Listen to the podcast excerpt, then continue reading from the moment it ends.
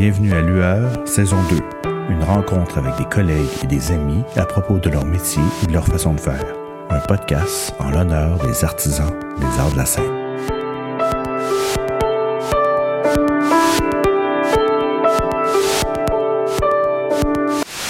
Nous avons travaillé seulement 3 fois ensemble, mais son travail m'a toujours fasciné par sa retenue et sa justesse. Ça a l'air simple comme ça, mais c'est quand même difficile à atteindre. Ce qui fait d'elle, à mon avis, une des conceptrices de costumes les plus talentueuses de sa génération, Cynthia Saint-Gelais. Salut! Salut! Merci d'être là avec moi ce matin. Ça fait plaisir. Ce midi, je dirais. Fait que, même question, d'où tu viens? C'est quoi ton chemin pour devenir une des conceptrice de costumes qui travaille le plus à Montréal depuis les 10 dernières années? J'ai étudié en arts visuels au Cégep. Puis, à mon Cégep, le Cégep Marie-Victorin, il y avait une maison de la culture. OK. Puis, j'ai vu un spectacle de la compagnie Momentum, Marcel Pomandon. Puis, c'est la première fois, en fait, que je voyais comme un dispositif scénique qui sublimait l'espace d'une autre façon, en fait. Ça m'a intéressée. Okay. Puis, j'aimais les arts visuels, mais on dirait qu'il manquait quelque chose auquel me raccrocher. Je trouvais que c'était difficile d'avoir une voix par son art. Tu sais, je trouvais ça comme un peu... à cet âge-là, je trouvais que j'avais rien à dire de si intéressant. Okay, ouais. En fait, j'ai comme découvert dans le théâtre, pour moi, tout ce que j'aimais des arts, en fait, arrimé ensemble, c'est-à-dire travailler avec des gens, au service d'un texte, la réflexion, l'analyse et tout ça. Ouais. Donc, c'est comme ça que ça a commencé. Donc, excuse-moi, tu viens de Montréal? Oui. Puis, tu viens de Montréal, tu es une Montréalaise. Est-ce que tes parents est-ce qu'ils t'amenaient au théâtre? Est-ce qu'il y avait beaucoup de culture dans ta famille? Qu'est-ce qui a fait que tu es allée en art visuel au départ, alors? En fait, non, ma famille, pas du tout. Ils avaient des emplois plutôt cartésiens, mes deux parents. Il y a ma grand-mère qui vient du Saguenay, qui travaillait en costume, en fait, mais je la voyais pas très souvent, donc c'est pas tant ça, mais j'ai comme une relation, dans le fond, de son métier et du mien. Ouais. Mais ça a commencé, en fait, au secondaire. J'étais en concentration de musique, puis c'est en commençant par de la musique puis à travailler avec un orchestre, c'est-à-dire plein de gens qui font un tout et qui fait quelque chose de puissant. Puis ce sentiment-là, en fait, c'est traduit par l'art visuel, puis cette curiosité. Aller voir différents types d'art et d'installation. Donc, tu vois le show de Momentum, ça déclique quelque chose. Fait que là, tu décides de rentrer à l'École nationale? C'est quoi le chemin? Ben non, en fait, ça a juste piqué ma curiosité, puis j'ai fait « Ah, ça peut être un métier. » Ouais. Puis il y avait un prof, je connaissais pas vraiment. Avant ce moment-là. Puis c'est en parlant avec le professeur de français de mon cégep qui avait une étudiante qui était allée à l'École nationale, puis il m'a, dans le fond, briefé sur le processus d'entrée, l'audition. Puis j'ai fait mes auditions. Puis j'ai été acceptée la première année, à ma grande surprise, parce que c'était vraiment pas un médium que je connaissais du tout. Mais voilà. Puis donc, tu fais l'École nationale, puis est-ce que c'est là que tu... C'est là que tu trouves une passion pour les costumes ou t'as hésité scénographie, accessoires, autres tâches connexes? C'est dans le sens où comment cette passion-là pour la conception de costumes s'est développée? Ben, en fait, c'est en parallèle, avant d'être... là, je reviens un peu en arrière. Parfait. En fait, avant d'être en art visuel, j'ai étudié... un an en sciences humaines individues, parce que j'ai toujours vraiment aimé beaucoup la psychologie, l'anthropologie, la sociologie, puis ça, c'est un champ qui m'intéressait au départ. Mais finalement, j'ai bifurqué vers les arts, mais c'est vraiment, je pense, ça aurait été mon deuxième métier psychologue si j'étais pas conceptrice de costume. Ouais, ouais. Donc, mais je vois quand même un lien, là, conceptrice de costume, psychologue, il y a un lien.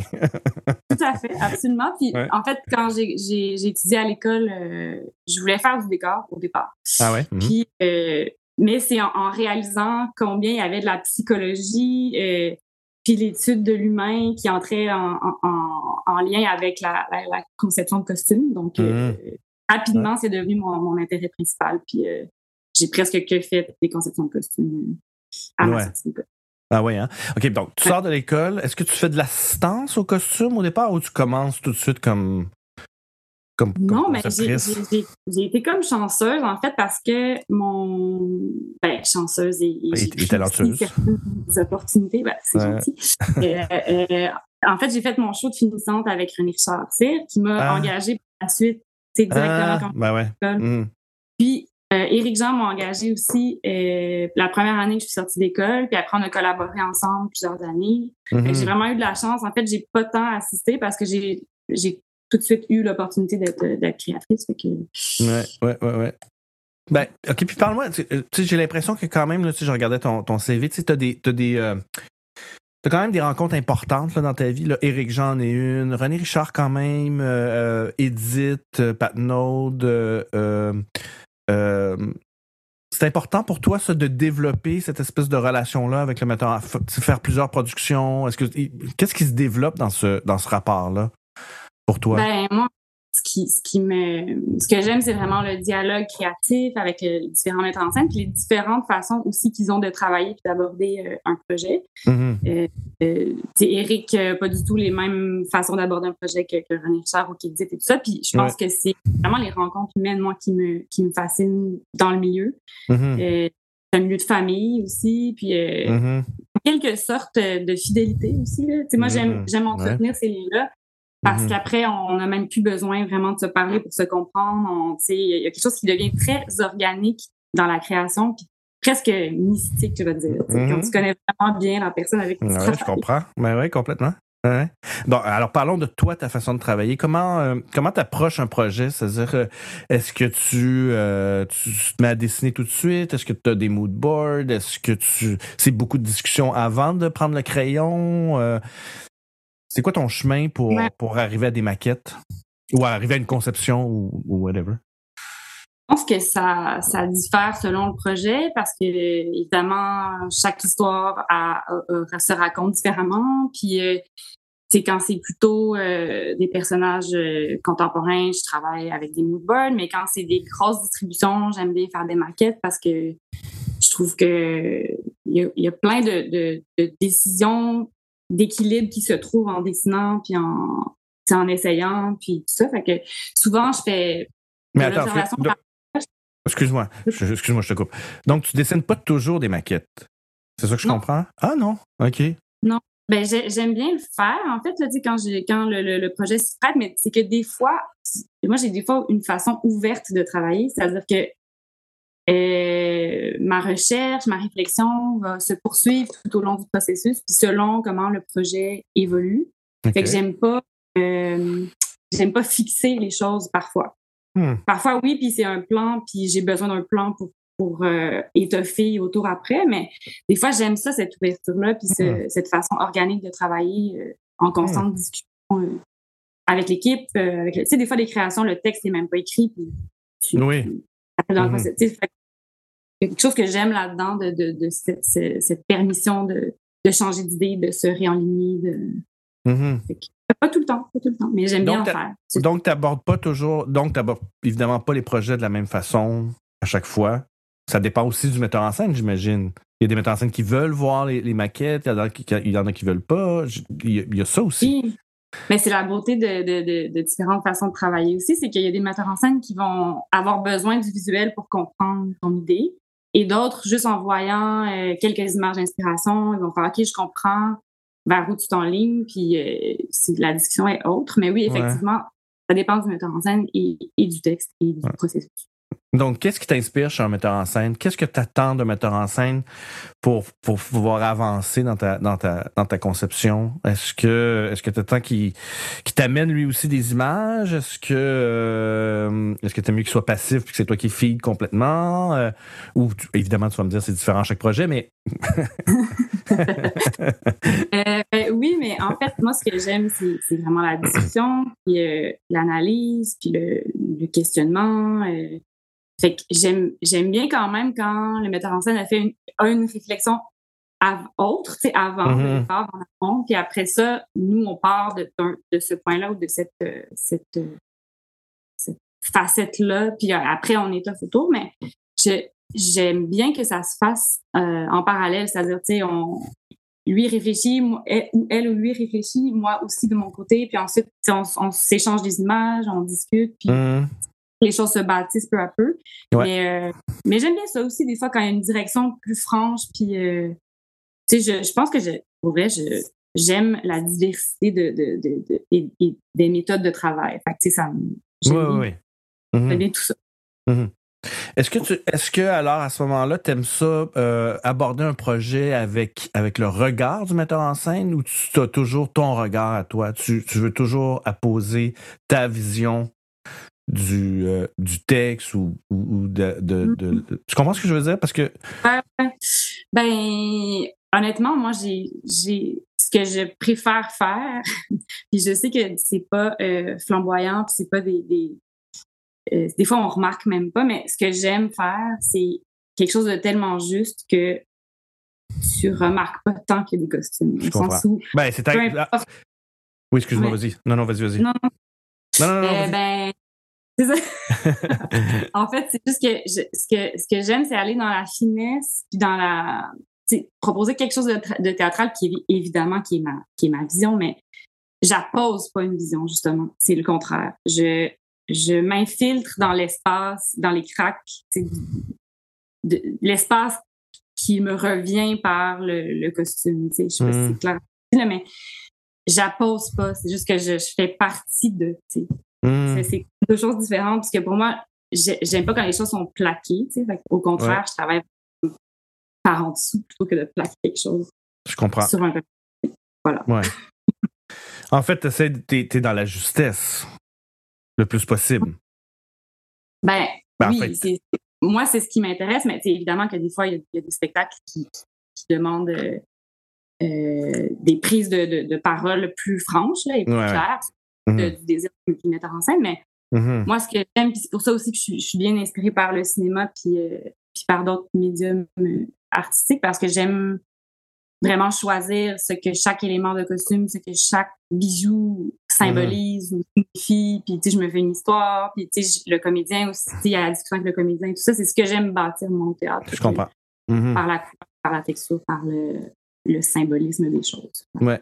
Parlons-en tout de suite alors de ce rapport-là aux acteurs et aux actrices. Comment tu... C'est un enjeu quand même, là, parce que tu deals avec un être humain alors que d'autres corps de métier n'ont pas à dealer avec les acteurs si directement. Moi, par exemple, mais pas comme toi. Tu sais, je me retrouve pas dans une cabine d'essayage à essayer des costumes. Comment tu négocies ça? C'est-à-dire que eux aussi ont une opinion sur leur personnage, eux aussi ont une vision. Il y a la vision du metteur en scène, il y a ta vision. Comment tu conjugues toutes ces visions-là, puis on le sait, pour les acteurs, les actrices, c'est important là, ce qu'ils portent par rapport à leur personnage. Comment tu négocies ça? Puis c'est là que j'imagine que ton petit côté, ton intérêt de psychologue rentre en jeu. Oui, absolument. Mais moi, c'est la partie que j'aime presque le plus, là, c'est-à-dire composer avec tous ces coefficients pas de difficulté, là, mais toutes ces facettes de comment bâtir un personnage avec le dialogue avec le comédien, avec les metteurs en scène, évidemment, mais aussi et surtout avec l'écoute et la bienveillance, parce que tu es dans l'intimité d'un comédien, tu travailles. Ouais, exact, même physiquement près de son corps, dans sa bulle, dans sa confiance, en son personnage, ce qu'il doit livrer. Fait que, tu sais, pour moi, il y a comme. C'est ce que j'adore, en fait. Là. C'est de trouver l'espèce de fine ligne qui fait que ça propulse son jeu, puis ça magnifie, dans le fond, ça rend trois-dimensionnel, si je peux dire, le travail de tout le monde. C'est que ça devient plus humain sur scène. C'est comme plus humain qu'un humain, parce que tout le monde y réfléchit, tout le monde y met sa couleur, ça touche et tout ça. Puis quand ça fonctionne, c'est incroyable. C'est là où je retire... tout ce que j'aime de mon métier. Est-ce que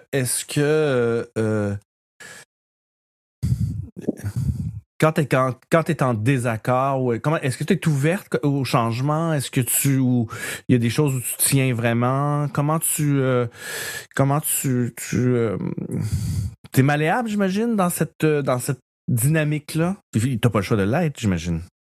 On n'a pas le choix d'avoir de l'écoute puis d'être malléable, effectivement, mais il y a quand même des choses auxquelles je tiens, puis là vient aussi la psychologie dans le travail, c'est-à-dire que des fois, il y a comme une partie de moi qui veut convaincre de ce à quoi je tiens. C'est-à-dire que s'il y a un élément où si on me confronte par rapport à une proposition, il y a comme tout un jeu de psychologie à convaincre. C'est une bonne idée. À faire passer ton point, là, puis ta vision. Parce qu'on a quand même une vision, puis...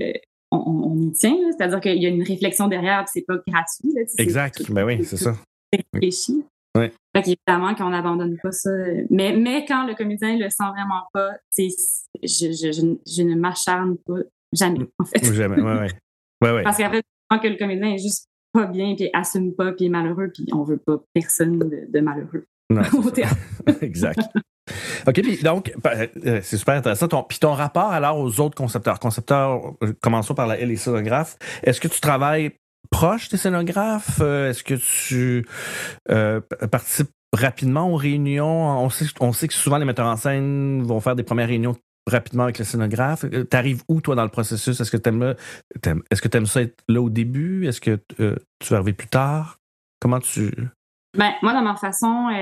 idéal de travailler, puis Edith Patenaude, j'adore, avec qui j'adore travailler, travaille comme ça, c'est-à-dire qu'on essaie souvent, évidemment, pour des raisons techniques, il y a des réunions avec le scénographe, la scénographe au départ, mais elle aime qu'on se rencontre tous les concepteurs et conceptrices ensemble, c'est-à-dire même les garagistes, même pensionnaires et tout ça, pour qu'on soit teintés les uns des autres de nos visions, qu'il y ait toute une discussion amorcée, puis on ajoute l'eau au moulin au fur et à mesure, tous ensemble. Puis moi, c'est vraiment, la méthode avec laquelle je préfère travailler. Mais c'est possible, évidemment, parce qu'on le sait, quand on travaille...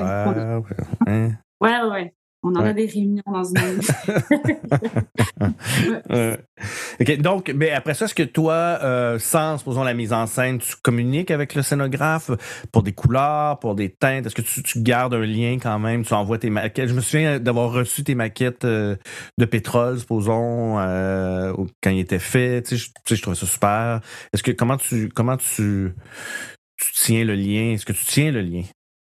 Oui, complètement. J'aime être en dialogue toujours avec les autres concepteurs. Pour moi, c'est super important. Puis, non seulement j'aime la justesse dans la création de costumes, mais aussi dans l'ensemble du spectacle. Les plus belles conceptions, les plus beaux spectacles sont ceux où les conceptions, ça rime parfaitement les unes aux autres. C'est très, très important pour moi, le dialogue avec les autres concepteurs. Bon, le sujet délicat, qu'est-ce que tu attends d'un concepteur d'éclairage? C'est-à-dire, parce que ça a tellement une grosse influence sur les costumes. C'est tellement... Tu sais, on est vraiment capable de ruiner tes costumes, là. Oh mon Dieu, quoi? Moi, le premier enchaînement en salle, quand il n'y a pas toutes les intensités qui sont faites, sous le temps comme ça, là, les costumes arrivent puis les lumières sont faites. Sont pas faites, mais c'est un cauchemar. Je pars de là. Et toujours. À chaque fois, je veux dire, ça fait quand même 16 ans que je fais ça, mais à chaque fois, c'est une catastrophe. Puis j'en dois.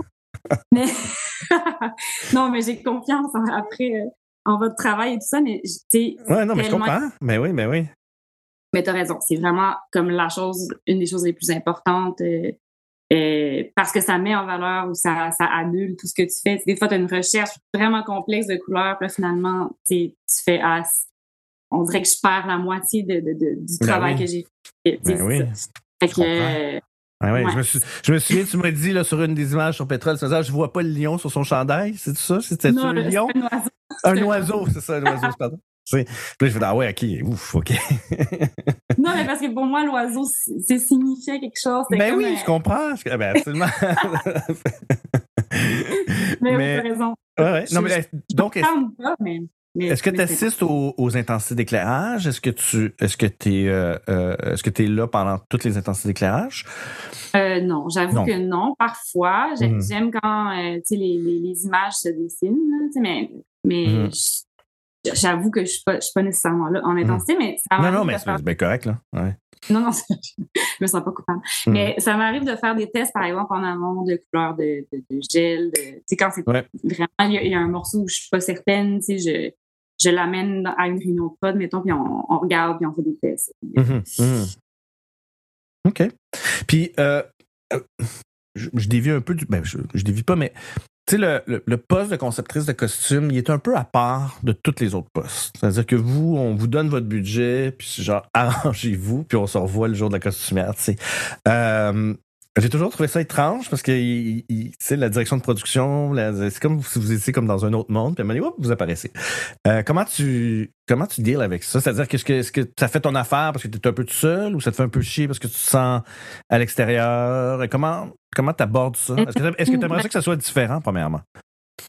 Non, moi, je t'avoue que j'aime bien ça. J'aime bien ça, mon équipe, puis mon monde, puis gérer mes affaires. Puis c'est vrai qu'on a comme moins de comptes à rendre, parce qu'on dirait que peut-être que c'est parce que c'est un métier un peu méconnu, je pense, la conception de costume. Ou c'est pas tu sais, comme la scénographie, tu sais, c'est des matériaux concrets. Il y a comme une affaire de un 4x8, ça a tel prix, puis ça va chuter. Mais au costume, je pense qu'il n'y a pas tant de monde qui savent exactement ce que c'est. Mais non, clairement. Honnêtement. Ouais. Puis c'est beaucoup de gestion, tu sais, puis les gens ne savent pas ça, mais tu sais, tu gères une équipe, un atelier de coupe, de couturière, de couturier. Exact. Et, je veux dire, il n'y a pas une shop de décor qui c'est toi qui gères ça. En fait, tu chapeautes quand même beaucoup de choses quand tu es concepteur costume. Et c'est quant à moi plusieurs métiers en un, en fait, parce que il y a comme budget, tu sais, il y a personne qui budgète mes costumes pour moi, tu sais, dans le sens, c'est ça, exact, il y a pas personne qui me fait un costing de, tu sais, qu'est-ce que je peux me permettre de faire confectionner, mettons, ou tu sais, je trouve quand même que c'est comme un métier quand même complet, mais moi j'aime bien ça, avoir à gérer c'est du début à la fin, toutes les étapes. Parce que c'est toujours un gros spectacle avec plusieurs... Donc, tu gères quoi, genre ton assistante, quelqu'un qui fait la coupe. Supposons, tu gères quoi? 2, 3 personnes, 4 personnes, supposons, hein?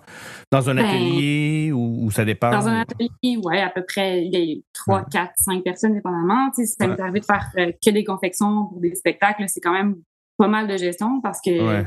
T'as ton équipe, t'as ton assistante, mais c'est quand même un dialogue à entretenir tout au long. Fait que ça prend du temps. C'est comme... Ben oui. Ouais, puis tu fais un peu de RH en même temps. Tu fais un peu de...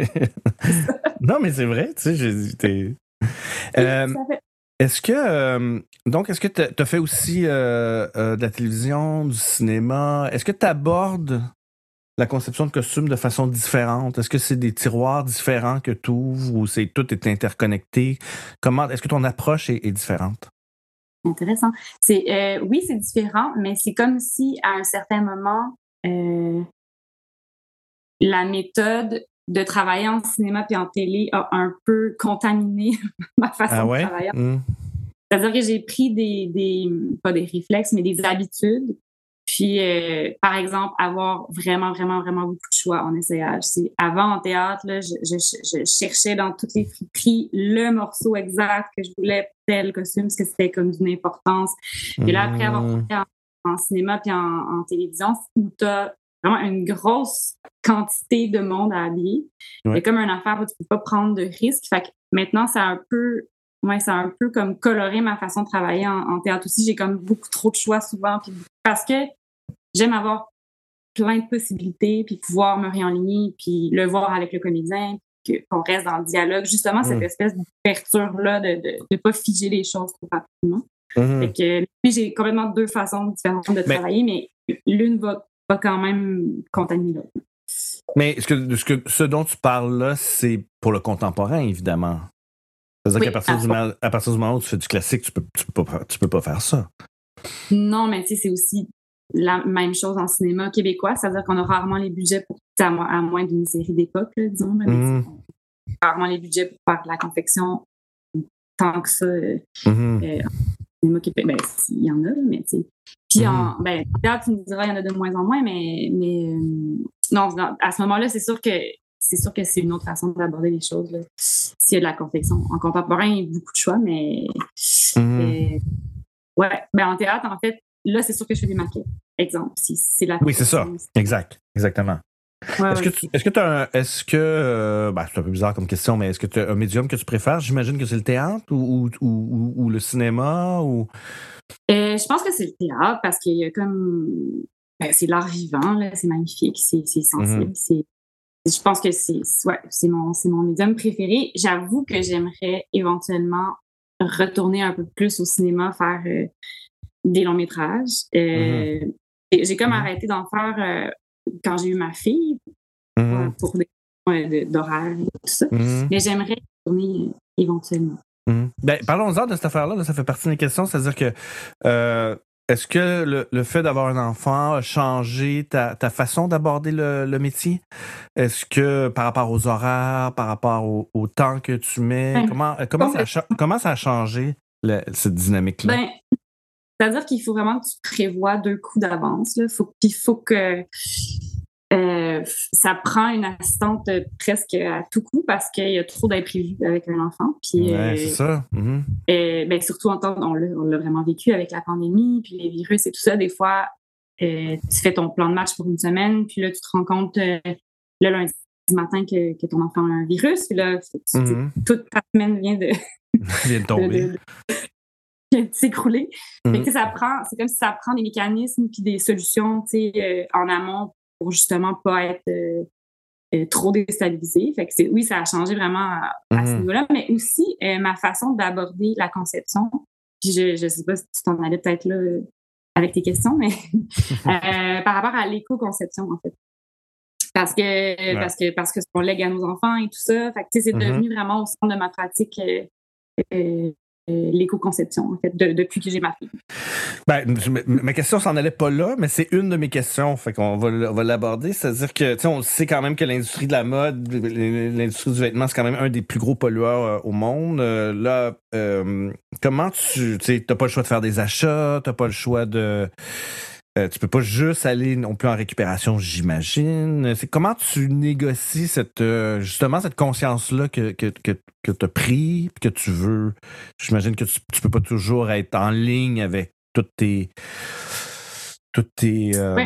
réflexions. Ben, en fait, c'est une raison de plus pour laquelle je garde souvent mon travail de conception ouvert. C'est-à-dire que l'éco-conception demande une malléabilité, une flexibilité. Si tu figes les choses, tu ne trouveras jamais exactement ce que tu as dessiné en éco-conception. Ouais. Donc, de laisser ça ouvert, tout en étant créatif et en rêvant puis en dessinant, il n'y a pas de problème. Mais il y a quand même une part d'ouverture que tu n'as pas le choix de garder parce que faire le tour des friperies, aller vers les designers locaux plutôt que vers le fast fashion. C'est souvent ce sur quoi tu tombes, puisque dans l'esprit de ce que tu as réfléchi, puis ce que tu as dessiné, mais ouais, ça prend comme une ouverture, disons. C'est ça que je veux dire. Ouais, mais ça prend une ouverture de la part de tout le monde. C'est-à-dire que ça veut dire qu'au metteur en scène, comme tu présentes des collages en disant hey, ça ne sera pas vraiment ça. Faut que tout le monde, faut que toi tu restes ouverte, mais il faut que la mise en scène elle aussi reste ouverte dans sa réflexion. Tu comprends ce que je veux dire? Oui, mais tu sais, disons, quand des fois je fais des maquettes même en éco-conception. Ah oui? Puis c'est comme si l'essence du concept reste le même. C'est sûr que ce soit exactement, mais je sais pas si tu as vu le spectacle Maman, mais j'ai fait des maquettes. Oui, c'était un projet qu'on a fait en collaboration avec Eco-Séno, puis c'était un projet éco-responsable. C'est-à-dire que l'essence des maquettes était toute là, les couleurs, les textures, c'est juste que c'est pas, peut-être pas exactement, c'est pas de la confection, mais ça revient au même dans le fond. C'est comme quand tu fais de l'achat. L'essence puis l'esprit restent le même. C'est juste que Et comme en affaire, des fois, il faut que tu, peut-être que tu dévies un peu ou que tu t'adaptes, mais sinon, l'essence reste le même. Ça fait partie du, c'est le même processus. Ouais, puis c'est super intéressant quand même cette approche-là. Là. Tu sais, nous, en éclairage, on est un peu en retard là-dessus, même malgré l'arrivée du LED, là, je dirais. Mais est-ce que tu trouves que ça te... Est-ce que c'est une contrainte qui te rend plus créative ou c'est une contrainte qui te retient, tu trouves? Je pense que je suis encore dans le processus de le faire, c'est-à-dire qu'on est encore à bâtir l'éco-conception. Oui. C'est quand même très nouveau, là. C'est relativement nouveau. Oui, tu sais, ça fait peut-être 4-5 ans que je fais le plus possible. Mais fait que je suis encore en train de le processer, on dirait, de l'intégrer. Fait que tu sais, des fois, je sens que ça brime, puis des fois, au contraire, ça m'amène ailleurs, puis justement, tu sais, je deviens comme dans une zone créative parce que je dois trouver des solutions, puis... Mais je te dirais que jamais ça va me frustrer parce que c'est comme si j'aime ça, moi, cette ouverture-là, de toute façon. Fait que, tu sais, ça fait bien, disons, l'éco-conception. Répète-moi ça, excuse-moi, ça a coupé. J'ai dit ça me scie bien. Ah, ça te scie bien. Oui. Ouais. Est-ce que tu peux l'appliquer... supposons que tu fais un Molière qui est monté de façon classique, est-ce que tu peux appliquer ça, là, dans le sens où... Tu sais, tu comprends? C'est-à-dire que... oui, en quelque sorte, parce que là, on est en train de faire aussi toute une banque et une recherche de tissus écologiques qui est éco-responsable et tout ça. Il y en a de plus en plus. Fait que au niveau de la confection et tout ça, ça devient de plus en plus possible. Puis, il y a aussi la location. La location n'est pas nécessairement... c'est pas un frein à la créativité, au contraire, on peut prendre plein de pièces puis construire un nouveau concept, puis ça freine pas la créativité. Je veux dire, c'est une méthode, avec les budgets qu'on a, surtout maintenant en théâtre, faire de la confection de A à Z, c'est tout de même rare. Là. Ça arrive de moins en moins. Fait que non, c'est quand même possible, mettons, un show d'époque, tout ça, c'est ça tout à fait possible. Est-ce que, je saute un peu sur ce que tu viens de dire, est-ce que même faire de l'éco-conception, est-ce que budgétairement parlant, c'est gagnant? C'est-à-dire que, ou ça coûte plus cher ou ça coûte moins cher? Ça coûte plus cher. Ah ouais, c'est comme tous les aliments bio, finalement. C'est exactement ça. Ça coûte plus cher parce que ça prend plus de temps. Ça prend plus de main-d'œuvre ou plus de semaines de prep. T'sais, on peut pas penser faire de l'éco-conception en gardant le même échéancier. Ah ouais, hein? Intéressant. Ouais. Mais ça prend plus de temps parce que c'est à cause de la recherche que ça prend? Qu'est-ce qui prend plus de temps? La recherche. C'est vraiment juste la recherche. La recherche physique, en fait, il n'y a pas beaucoup de gens qui savent ça, là, mais disons que quand on fait affaire avec des designers locaux, par exemple, je ne parle même pas de la recherche en friperie, ça, c'est comme évident que ça prend plus de temps qu'aller au centre-ville faire le Simons, mettons. Mais tu sais, quand on travaille avec des designers locaux, il faut aller... faut créer un lien avec ces gens-là. Faut leur dire, est-ce que je pourrais, si je mets votre nom dans le programme, utiliser de vos pièces, là, tu vas faire un repérage une première fois. Ils veulent pas te laisser, disons, les éléments de sortie pendant une semaine de leur boutique parce qu'eux, ils veulent les vendre, tu sais. Fait qu'il faut que tu ailles la veille du péage et le lendemain les porter ou les payer pour ce que tu achètes. Et tout ça, ça prend du temps. Physiquement, c'est comme... C'est 2-3 fois plus long que d'aller au magasin acheter puis après faire des retours. Comme ça. Ben oui. Je comprends. Est-ce que tu sens de l'incompréhension ou de la résistance, vu que c'est relativement nouveau là, de la part des directions artistiques ou de la direction de production en faisant je veux dire, ça coûte, c'est trop cher. Est-ce que tu sens de l'incompréhension, supposons, par rapport à cette approche-là, ou c'est un travail, c'est une éducation qu'il faut faire, j'imagine encore? Oui, je pense que c'est une éducation qu'il faut faire. Puis de plus en plus, au contraire, je sens une ouverture. Souvent, les directeurs de prod me posent la question, soit en post-mortem à la fin, ou combien de temps de plus ça t'a pris? Est-ce que tu as eu à utiliser ton, mettons, à avoir deux assistantes au lieu d'une? Puis après, ils vont débloquer des petits budgets éco-responsables. Où ils vont majorer ou ils vont pallier à... Tant que j'ai pas... Parce qu'au début, c'est sûr, je le faisais sur mon temps, là, je le prenais sur moi parce qu'on ne le savait pas que ça prenait tant plus de... Tu sais, je veux dire, on l'apprend parce qu'on le construit en ce moment. Tu sais. Je comprends. Mais de plus en plus, je pense que les gens comprennent ce que ça veut dire en implication, puis en temps, puis tout ça. Puis au contraire, ils nous posent des questions, puis il y a vraiment comme un dialogue qui s'est créé depuis quelques années. C'est hot quand même. Bon, j'avais une des questions qui disait si tu avais un autre métier à choisir, on a déjà répondu à ça. Mais je suis curieux de qu'est-ce qui t'inspire? Où tu vas chercher ton inspiration comme conceptrice de costume? Est-ce que c'est l'art visuel, tes premiers amours? Est-ce que c'est la lecture? Où tu vas te ressourcer? Beaucoup au cinéma, je te dirais. Oui, art visuel, c'est sûr. Ça a toujours été. Le dessin aussi, si je dessine beaucoup dans la vie, ça c'est vraiment quelque chose qui m'inspire au niveau des couleurs et de l'observation. Puis je pense que l'observation des humains en général m'inspire beaucoup. Je vais observer les gens, ce qu'ils portent, ce qu'ils font, pourquoi ils portent ça, de quelle façon, qu'est-ce que ça veut dire. C'est ça qui m'inspire le plus, je pense. Tu penses beaucoup à ça quand tu vois est-ce que tu t'analyses? Es-tu une analyseuse de... Je ne sais pas si c'est un mot, mais de comment les gens s'habillent?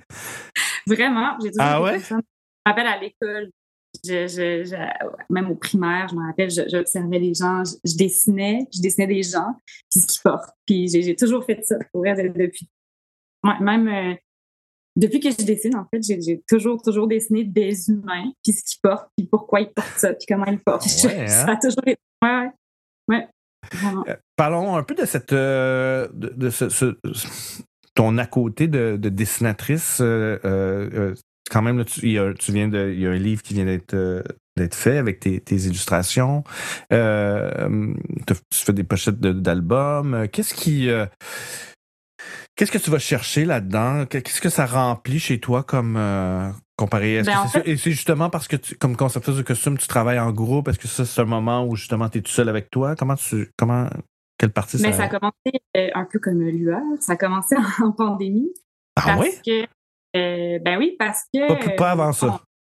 J'ai toujours dessiné, mais je veux dire, plus sérieusement en pandémie parce que c'est comme si j'avais envie de garder un lien avec les gens. Fait que c'est comme si en dessinant par rapport à ce qui se passait dans les médias, il y a eu les dénonciations, tout ça. Fait que c'est comme si je dessinais selon ce qui se passait. Puis après, je postais ça. Puis ça, dans le fond, les gens m'écrivaient, me donnaient des commentaires. Ça, je sais pas, en quelque sorte, ça gardait un lien avec la communauté. Puis tout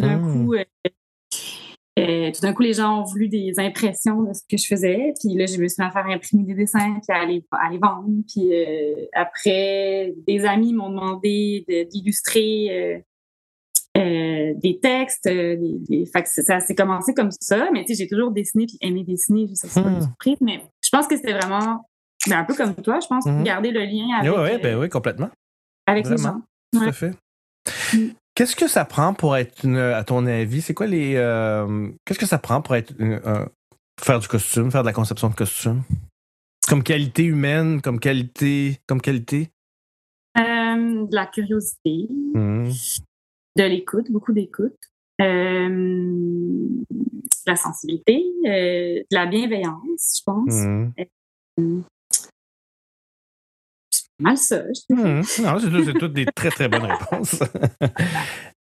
À ton avis, est-ce qu'il y a quelqu'un qui t'a influencé particulièrement ou qui t'inspire particulièrement ou tu vas... Est-ce qu'il y a quelqu'un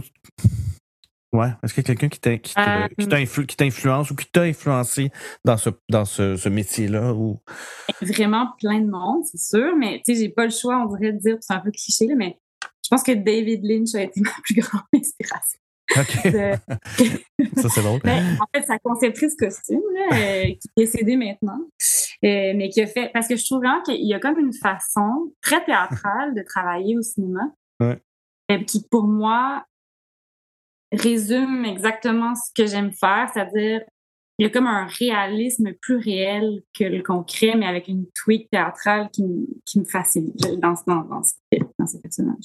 Ça a toujours été, comme adolescente, je sais pas, j'ai toujours été fascinée par son travail.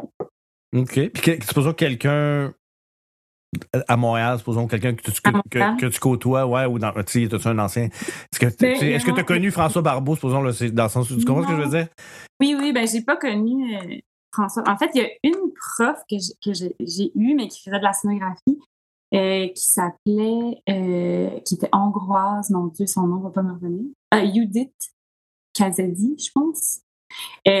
En fait, je pense que c'est celle qui a comme été révélatrice dans ma formation à l'École nationale. C'est-à-dire qu'elle m'a montré à travailler avec le feeling. OK. Et je ne sais pas comment expliquer ça autrement, mais comment, mettons, une forme, une couleur, une texture peut faire vibrer une corde sensible sans que tu puisses l'expliquer. C'est fait de créer, tu sais.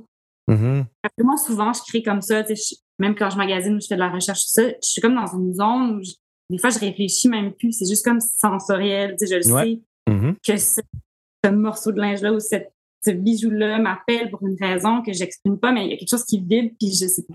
Je peux pas le mettre en mots, je peux pas le rationaliser. Puis je pense que ça a été comme ma rencontre la plus déterminante. C'est intéressant. Si tu avais à nommer un de tes spectacles dont tu es le plus fier, est-ce que tu... Je pense que ça reste... Mais c'est pas dont je suis le plus fière, mais je pense que je suis peut-être nostalgique dans la vie, mais c'est un de mes premiers shows que j'ai fait qui s'appelait Opium 37. Avec Eric Jean. Oui, avec Eric Jean. Ouais. En fait, notre première collaboration quand je suis sortie de l'école. Il y avait quelque chose de vraiment complet dans ce spectacle-là, au sens que c'était un show d'époque en plus. On n'avait pas tant de budget, mais j'étais vraiment allée loin avec toutes les ressources, à la patine. C'était comme vraiment un travail, pour moi, fin et dans la dentelle et tout ça. Puis j'étais vraiment très heureuse du résultat, puis du show au complet. Je trouvais que justement toutes les conceptions, c'était vraiment beau. Puis le texte était mouvant. Puis moi, on dirait que je reste accrochée à ce spectacle-là, même aujourd'hui. C'est hot quand même. Non, mais c'est important. T'aspires à quoi comme conceptrice de costume? T'aspires à quoi dans les prochaines années? Ben, à continuer à faire du théâtre, c'est sûr. Mais comme je le mentionnais plus tôt, j'aimerais faire du long métrage aussi, éventuellement. Je pense que les deux sont possibles en parallèle. Ma fille qui grandit aussi va me permettre d'y retourner. Ouais, c'est ça. Ouais, parce que les horaires, excuse-moi, je reviens un peu en arrière, parce que les horaires sont tellement funky en cinéma. Déjà, ils sont funky en théâtre. Là, en cinéma, ils le sont un peu plus. Fait que c'est un peu pour ça aussi, j'imagine, que tu as délaissé le cinéma. Non, mais c'est aussi que c'est très prenant. C'est-à-dire que c'est très intense. C'est l'entrée en salle d'un show de théâtre, c'est intense, mais en cinéma, c'est 3 mois très, très, très intenses où t'es comme inexistant de la planète. Là, non, ouais, exact. Ben oui, tellement. Il y a comme une affaire où il faut que t'aies l'espace pour te focusser là-dessus, sinon t'es malheureux. Fait que j'ai comme juste décidé de prendre une pause parce que je sentais que je pouvais pas y mettre l'énergie que je voulais. Je comprends. Est-ce que tu trouves que je sais pas trop comment virer cette question-là, mais faire beaucoup de spectacles un après l'autre, est-ce que Mané, est-ce que tu as tout l'espace mental pour créer le prochain? Tu comprends ce que je veux dire? C'est-à-dire que est-ce que tu aurais besoin d'un moment entre chaque pour juste comme t'asseoir puis réfléchir, ou des fois tu as l'impression d'être un peu dans l'usine de saucisses. Je te dis ça parce que moi-même, ça m'est arrivé à un moment donné, j'acceptais beaucoup de projets que j'avais l'impression que je j'avais pas de temps pour m'asseoir puis créer, tu sais. Tu comprends ce que je veux dire? Est-ce que tu dis que j'accepte trop de projets? Non, c'est pas ça que je dis, mais non, c'est pas ça que je dis. Mais je sais que t'en fais beaucoup, tu sais. Non, mais t'as raison, en fait. C'est vraiment une question, tu sais, parce qu'après la pandémie, je pense qu'on s'est tous dit ça, tu sais, qu'il fallait... la décroissance, tu sais, qu'il fallait... faire attention. Puis, je pense qu'on s'est... Mais en tout cas, moi, je me suis vraiment fait prendre dans l'engrenage des reports de spectacle, je pense de me sentir aussi des fois pas nécessairement à l'aise de refuser un projet nouveau parce que tu n'as pas envie de travailler juste sur des projets que tu as commencé il y a 2 ans. Il y a comme un affaire. Fait que là, finalement, oui, effectivement, l'année passée en particulier, j'ai pris comme énormément de projets, puis je me suis rendu compte que oui, j'ai vraiment besoin de cet espace-là pour... Parce que la création ne se presse pas. Tu sais, des fois, je veux dire, des fois, t'es inspiré, des fois, t'es pas inspiré, puis c'est ça qui est beau de la création. Puis oui, je pense que c'est le temps et l'espace que les choses se déposent. C'est moi, quand je réfléchis, puis je fais des maquettes et tout ça, tu sais, j'aime ça avoir le temps que ça se dépose parce que ça devient plus ancré, plus vrai, plus... tu sais, mais ça prend du temps pour faire ça, t'as tout à fait raison, puis je vais faire attention dans les prochaines années pour prendre moins de projets. Non, mais c'est parce pas... Ben ouais, je comprends. Mais après ça, c'est aussi des fois, c'est monétaire. Des fois, il y a toutes sortes de raisons là, pour lesquelles on accepte des projets. Je me souviens que quand j'ai commencé, je travaillais moins. Mais supposons, dans ce temps-là, je faisais mes plans sur papier. Mais supposons que je mettais mon plan sur papier, je dessinais 2 spots, je passais 2 jours sans dessiner. C'est dans le sens où je prenais mon temps pour faire mon plan. Puis des fois, je faisais « Ah, ça, c'est pas bon, je vais le refaire. » Maintenant, je fais beaucoup moins ça, tu sais. C'est-à-dire que quand je pars mon temps, je pars mon plan, puis on dirait que je le finis, puis il faut que je passe au prochain, là, tu comprends? Tu sais, puis moi, je sais que ça me manque, ce moment-là, justement, de s'asseoir, puis faire, hey, tu sais, je vais réfléchir, tu sais. Tout à fait, mais tu sais, il y a comme l'expérience qui fait que des fois, on va plus vite, tu sais, on travaille plus vite. Oui, t'as raison, c'est vrai. Tu sais, c'est un peu des deux, là. C'est vrai. Mais moi aussi, j'ai vraiment besoin de cet espace-là, puis j'aime ça, tu sais, quand les choses sont senties, pas juste que tu pitches ça, puis tu sais, je veux dire, c'est le fun quand c'est réfléchi, puis que tu t'es posé la question, est-ce que ça fonctionne vraiment? Puis si t'as pas le temps de faire ça, ben des fois, trop expéditif. Ouais, c'est moins. Dans le processus créatif d'un spectacle, là, tantôt tu disais, un de tes moments préférés, c'est le moment des essayages. Dans l'entrée en salle, c'est quoi ton moment préféré? C'est quand tu vois tout le monde en lumière, quand tu vois le soir de la première, il est où ton... Je pense que c'est vraiment quand la lumière arrive. Parce qu'avant, je panique. Mais non, mais pour moi, c'est tellement important puis de voir justement le résultat de tout, puis de voir... la cohésion puis l'harmonie de chaque conception, les unes avec les autres, tu sais. Je pense que c'est ça. Mais c'est vrai que c'est très beau l'entrée en salle. C'est pour ça qu'on voit nos travaux respectifs. Ensemble. Ouais, c'est ça. Ouais, quand tous les corps de métier se mettent ensemble. Là. Ouais. Ouais. C'est le fun quand ça pogne, évidemment. Là. Oui, tu sais, je veux dire, quand... ouais, c'est ça. Dans la mayonnaise. Donc, aussi, d'être avec tous ces créateurs-là, tu sais, avec qui tu discutes du même projet depuis longtemps, puis là, tout d'un coup, tu vois le résultat, puis les échanges se poursuivent. C'est le fun aussi en entraînement. Qu'est-ce que tu n'as pas fait dans des spectacles des spectacles vivants que tu aimerais faire? C'est quelque chose que y a-tu... C'est une bonne question. Je ne me suis jamais posé cette question. Qu'est-ce que j'ai pas fait que j'aimerais faire? Peut-être un show d'époque. Mais tu sais, j'en ai déjà fait, mais je veux dire, un gros show d'époque. Ah oui, hein? Ben, j'aimerais ça éventuellement. Tu sais, je suis comme pas là-dedans en ce moment, là. C'est vrai que je fais comme... Je suis vraiment dans la petite dentelle plus réaliste, mais je pense que j'aimerais ça, un jour, faire un show d'époque. Ah ouais, mais je suis sûr que ce serait très bon. Hey, ça fait quasiment 1 heure. Malade. Merci beaucoup. Merci. Cynthia, c'est vraiment super intéressant. Puis j'espère qu'on va se retrouver sur un projet. Ben oui, j'espère. Ouais. Allez. Bye. Ciao.